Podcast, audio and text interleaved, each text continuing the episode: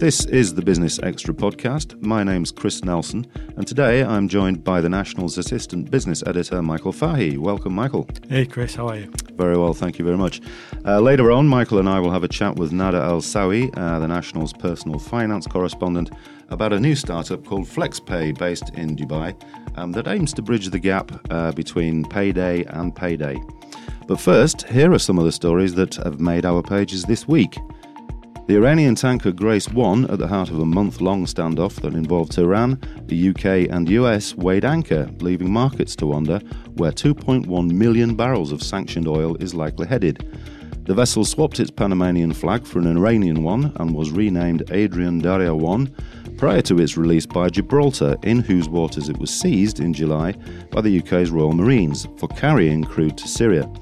The ship is apparently currently heading to the southern Greek city of Kalamata, which has no oil infrastructure or facilities to handle a very large crude carrier such as the Grace 1.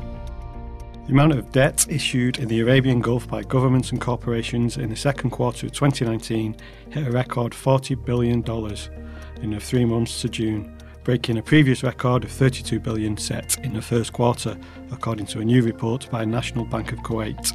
About two thirds of the debt issued during the quarter came from Saudi Arabia, including $12 billion from Saudi Aramco's first bond issue. 82% of the total was issued by government entities. Jewelers in India, the top consumer after China of gold, are facing a bleak outlook as record high prices and fading demand threaten to drag annual gold sales to the lowest in three years. With demand growing at 9% during the January to June period, jewelers were expecting consumption to increase after a subdued couple of years.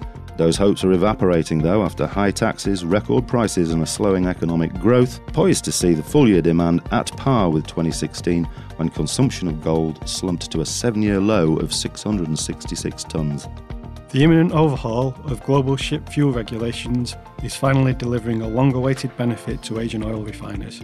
Profits from turning crude into diesel in the second half of 2019 are forecast to be about 31% higher than in the first six months, according to Goldman Sachs. Margins have already expanded around 40% since late April, as International Maritime Organization rules that prohibit ships from using dirty fuel from January the 1st are set to bolster diesel demand while cutting fuel oil use. UAE flag carrier Etihad Airways emerged as the most punctual airline in the Middle East for the first seven months of 2019. The carrier's punctuality averaged more than 80% for flights during this period, according to figures from the aviation data company OAG. Globally, the Abu Dhabi airline was ranked 24th for its rate of on time arrivals and departures in the month of July, which is the peak air travel season in the Middle East. The number of international overnight visitors to Dubai increased by 3% in the first half of 2019 to 8.36 million, according to new figures from the Emirates Department of Tourism and Commerce Marketing, better known as Dubai Tourism. Numbers were boosted by an 11% year on year increase in visitors from China to just over half a million. Visitor numbers from Oman also saw a spike, 28% year on year to 499,000, and the number of tourists arriving from the Philippines also grew 29% to 216,000. The construction industry in the UAE is expected to grow 6 to 10% in 2020, according to the majority of industry executives surveyed by KPMG. Some 53% of executives forecast growth of 6 to 10% in the next year, and a further 20% expect the market to grow by more than 10%, according to KPMG. Two major new solar operations in Egypt with 130 megawatt peak capacity have begun commercial operations. The plants are based at Benban, Kom Ombo in Egypt's Aswan province, 830 kilometres south of Cairo, and will produce enough energy to power 140,000 homes. Plants have been developed, financed, built, and are owned by a joint venture between Egypt's Elsewedy Electric and EDF Renewables, which is the renewable energy arm of French utilities giant Électricité de France. The US will delay for 90 days restrictions the Trump administration has imposed on some business operations of China's Huawei Technologies, Commerce Secretary Wilbur Ross said. Some telecom companies in the US are dependent on Huawei, and thus a 90 day reprieve was deemed appropriate, Mr. Ross said. We're giving them a little more time to wean themselves off, he added. Mr. Ross said the next deadline will be around November the 19th. And finally, Segway Ninebot Group, a Beijing based electric scooter maker, unveiled a scooter that can return itself to charging stations without a driver, a potential boon for the burgeoning scooter sharing industry. Ninebot said Uber and Lyft, the ride hailing giants that are expanding into scooter sharing, would be among the customers for the new semi autonomous vehicles that are expected to hit roads early next year.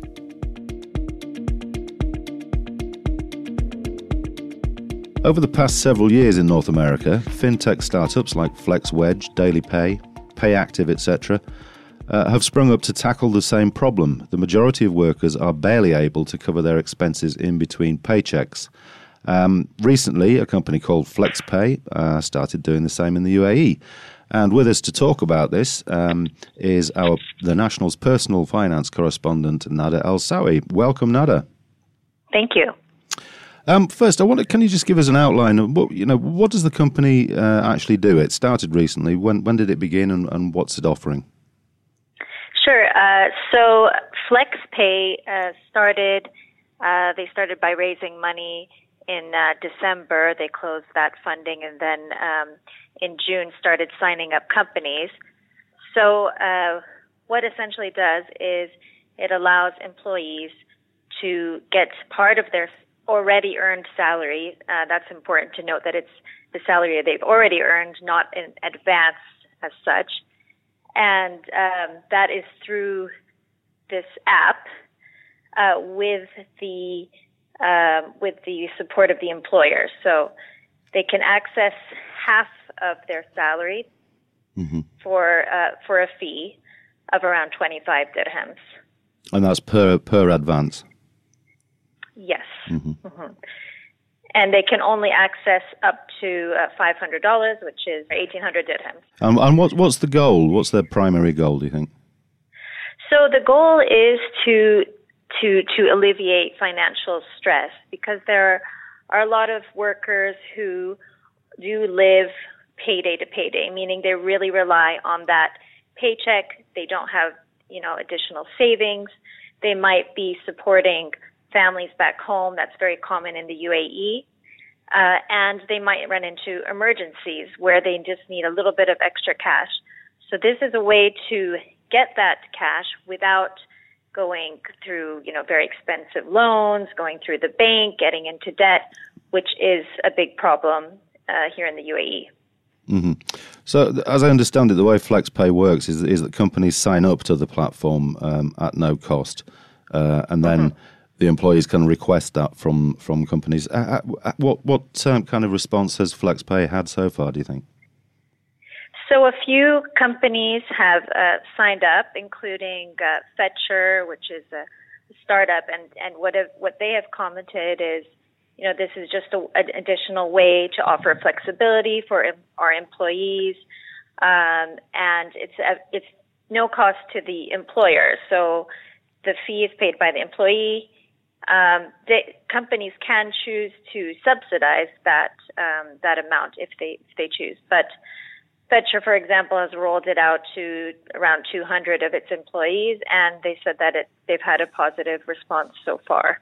Hey, Nada, it's Mike. Um, I found this very interesting, uh, particularly because of the the debt panel that we run and uh, uh-huh. the struggles that a lot of people have here with personal finances. But I understand that um, the founder, Mr. Truschler, is that his name? Uh, Michael Truschler, yes. Yeah, that this isn't his first business. Could you tell us a little bit about him and did he tell you uh, about his inspiration for the idea? Mm-hmm. Uh, sure. So there are two co-founders, uh, Michael Truschler and, and Charbel Nasr, and they had uh, worked together in another startup called Citruss TV, a, a regional shopping channel, which they sold. Um, so I, I think they this appealed. He did work in banking before, but uh, this appealed to him uh, because it, you know, he saw that this was a problem. Um, they they they had heard about these same uh, models in the U.S. and U.K but it hadn't come to the, the region at all. Um, so this was, and this was something that uh, could easily, you know, be solved through technology. Uh, Nasr is the chief technology officer, so that was kind of his background. So they came together to and you know combine their expertise to to bring this to the region, and they do plan on going to um, Saudi later this year as well. And when you mentioned that um, this is a technology play, I think they were pretty clear that they they are not the people making the loans here, are they? So could right. you just explain a little bit more about how that process works? Yeah, so they're not dealing with the money at all. So it goes through um, it goes through a, a bank. Uh, the employer is the one who uh, approves it or, or doesn't approve it. They're simply providing that platform, and they just get that that fee. Uh, it is, however, you know, it remains to be seen whether this can be successful because they rely only on that fee. So it really is a numbers game. They're going to have to get a lot of, they're going to have to sign up a lot of companies and a lot of clients. Um, that is the case in the the U.S., where you know some of the more well-known uh, apps have signed up Walmart or, or other big companies, which have you know hundreds or thousands of employees. So then it it makes sense, and they're able to offer that at a low cost. Do you think, um, talking about the differences between uh, the US and here, and, and, to a certain extent Europe as well, the fact that here and in Europe it's usual for employees to be paid once a month, whereas in the mm-hmm. States very often they're paid twice a month. Do you think that uh, affects the model in any way, or, or um, does does it just mean that because you get paid every two weeks, it means you run out after sort of a week and a half instead of three and a half weeks? Well, I mean, if anything, I think it would make it more needed here when it's on a monthly basis rather than uh, every two weeks. Uh, but even some of these apps are paid by the day. You know, there are, uh, for example, Uber drivers or people who are working on an hourly basis and they want to get paid right away. So some of these apps offer that. Um, but here, it definitely um, is is a good thing, you know, be, to to be able to access it between uh, between paychecks when it is a month long. Um, there are banks that offer salary advances, but at a very high cost. Um, you can get more of your salary. You can probably get, you know, 90% of your salary. But uh, just to give one example of a UAE bank that has this salary in advance um, offer, if if you want to access between a thousand and thirteen thousand dirhams, you're going to have to pay a processing fee of 300 dirhams. So, as um, the FlexPay founder said, that's about you know 10 times the the processing fee you would pay with uh, FlexPay. And on that basis, I mean, so many of the stories that are in, in the debt panel explain that people usually have to get into trouble because they have to cover for an emergency, whether it's a flight home or a family illness. Um, how right. do you think this could help in that scenario? Mm-hmm. I I think uh, you know it can help if people use it truly in emergency cases to cover a shortfall. You know where it's where it's a one-off thing where they think, okay, I, I really need a thousand dirhams to you know uh, send back home or, or visit the hospital get a new car battery.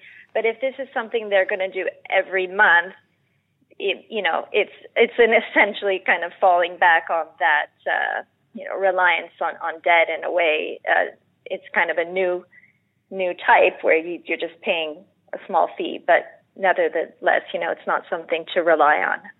So those are some of the um, benefits for for the people who use it. Obviously, um, mm-hmm ultimately, how are companies going to benefit by using it?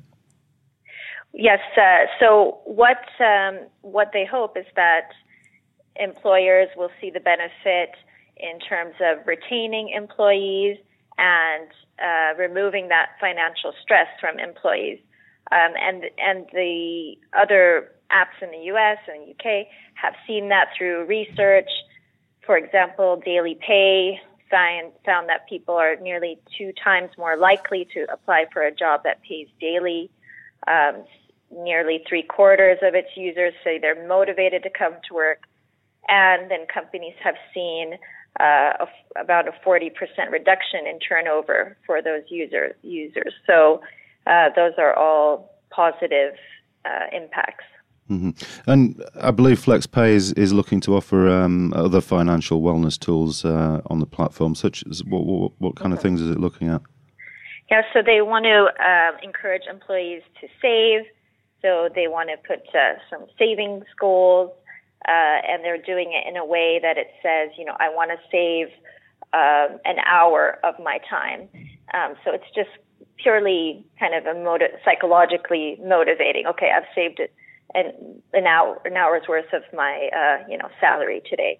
Um, and they're also developing a payroll solution, cloud-based payroll solution for a company. So they're adding on additional services. Mm-hmm. And uh, the startup's currently got four people based in Dubai, uh, but it also has a, a, technology support team of twelve in Serbia. Mm-hmm. Did the founders give uh, any inclination, you know, any reasoning behind uh, why that's the case? Yes, I did ask about that, and they just said, "Well, we found the talent, and it was cheap, so mm-hmm. that's what mm-hmm. they went for." Yeah. And I guess as far as their uh, expansion uh, is, as as one of them said, in terms of geography, we have no limits. Mm-hmm. Well, there we go. Right. Um, thank you very much, Nada, for that. That was fascinating uh, look at uh, FlexPay and uh, what it offers in this country. Great. Well, thank you very much. And Mike, one of the uh, most unusual stories we've covered in a while uh, came about in the past few days um, surrounding a classic car auction in Monterey, in California. Um, tell us briefly what it was about. Yeah, I really like this. Uh, I like the idea that one of the world's biggest auctioneers could maybe yeah. just get this all wrong, really. Yeah. Yeah it was RM Sotheby's um, biggest classic car sale of the year. Um, and the star of the show was a 1939 Type 64 Porsche, although you, some would have Porsche in inverted commas there, which we'll get to a bit later. But uh, the, the problem that happened was um, the MC opened it by opened the auction uh, by saying this is the only surviving example personally driven by Ferdinand Porsche, correct? Uh, and then he announced that the bidding would open at 30 million. However, it was expected to sell in the catalogue at 20 million. So he said bidding would open at 30, a figure that was written on the front of the media screen at the auction, uh, and half the crowd were, you know, amazed and half the other half cheered. Yeah. Uh, and then after rapid bidding, it went up to 70 million, uh, apparently, with the crowd on its feet, iPhones raised and cheering. And then the auctioneer announced that he had meant to say not 30 million, 13 million, and not 70 million, but 17 million. And the screen was quickly changed, leading to boos and shouts all round.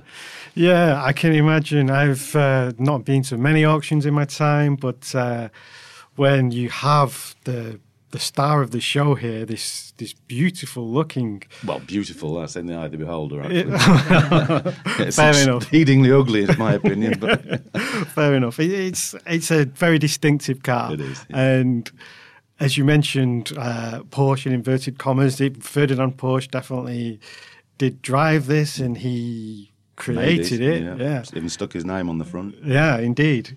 Uh, so with a, a 20 million min, minimum bid for it to start 50% above that mm. you can understand why there was so much excitement yeah. anticipation in the room and then to suddenly jump to 70 as well yeah. it's, it's, no wonder it caused such a yeah a hoo-ha it was uh, yeah it must have been amazing scenes there and uh, but for, for, for the MC it must have been excruciating to have to then point out he didn't say 30 he said 13 and he didn't say 70 he said 17 um, and you can understand the crowd being, you know, at what is the biggest classic car sale for, for RM Sotheby's of the year, and it's looked forward to for months and months in advance.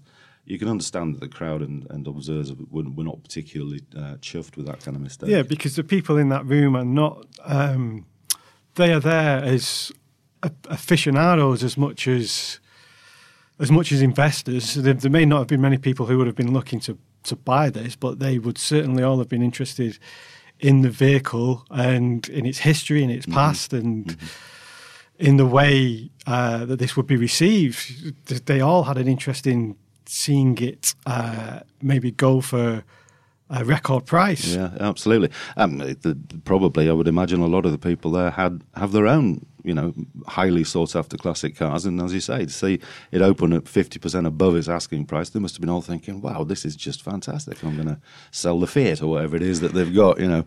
Um, so, it, what did, uh, how, how did RM Sotheby's react to this? What, what did they say about the. Nothing. really? Absolutely nothing. Yeah. The, the bidding, apparently they received, they did receive a bid of 17 million, which meant that they didn't sell the car because it was, I presume, reserved at 20 million. Um, and uh, when approached for comment, um, nobody at the auction was prepared to say anything. Um, and indeed, I think the following day, following days, uh, the car was still uh, on the website as for sale. So um, it, it, presumably didn't go. Um, but it's an interesting one because it, it, also had car aficionados, as you say, were obviously there. Questioning whether it was a Porsche or not, um, given that, yes, it was built by Ferdinand Porsche, and some of the styling cues kind of hark to, you know, the, the, the 911 and, and, and such. But it was made 10 years before Porsche was launched as a company. Um, and it used primarily parts from VW and, and other makers. Um, and, and Porsche, Ferdinand Porsche at that time was making cars for everybody. Yeah. You know, for Daimler, for for, for everybody who was uh, who was involved in it. So it's kind of like a Franken Porsche with bits of, bits of all kinds of other. Franken Porsche, absolutely. And well, it just remains for me to say thanks very much to Michael Fahy. Thanks, Chris and also to Nada Al Sawi, our personal finance uh, correspondent, and uh, we will see how FlexPay goes. And of course, many thanks to our producer today, Arthur Edison. Do please subscribe, and if you're a fan of the podcast, please do leave us a nice review. It's always good to hear. My name's Chris Nelson. This is the Business Extra podcast. Please join us again next week.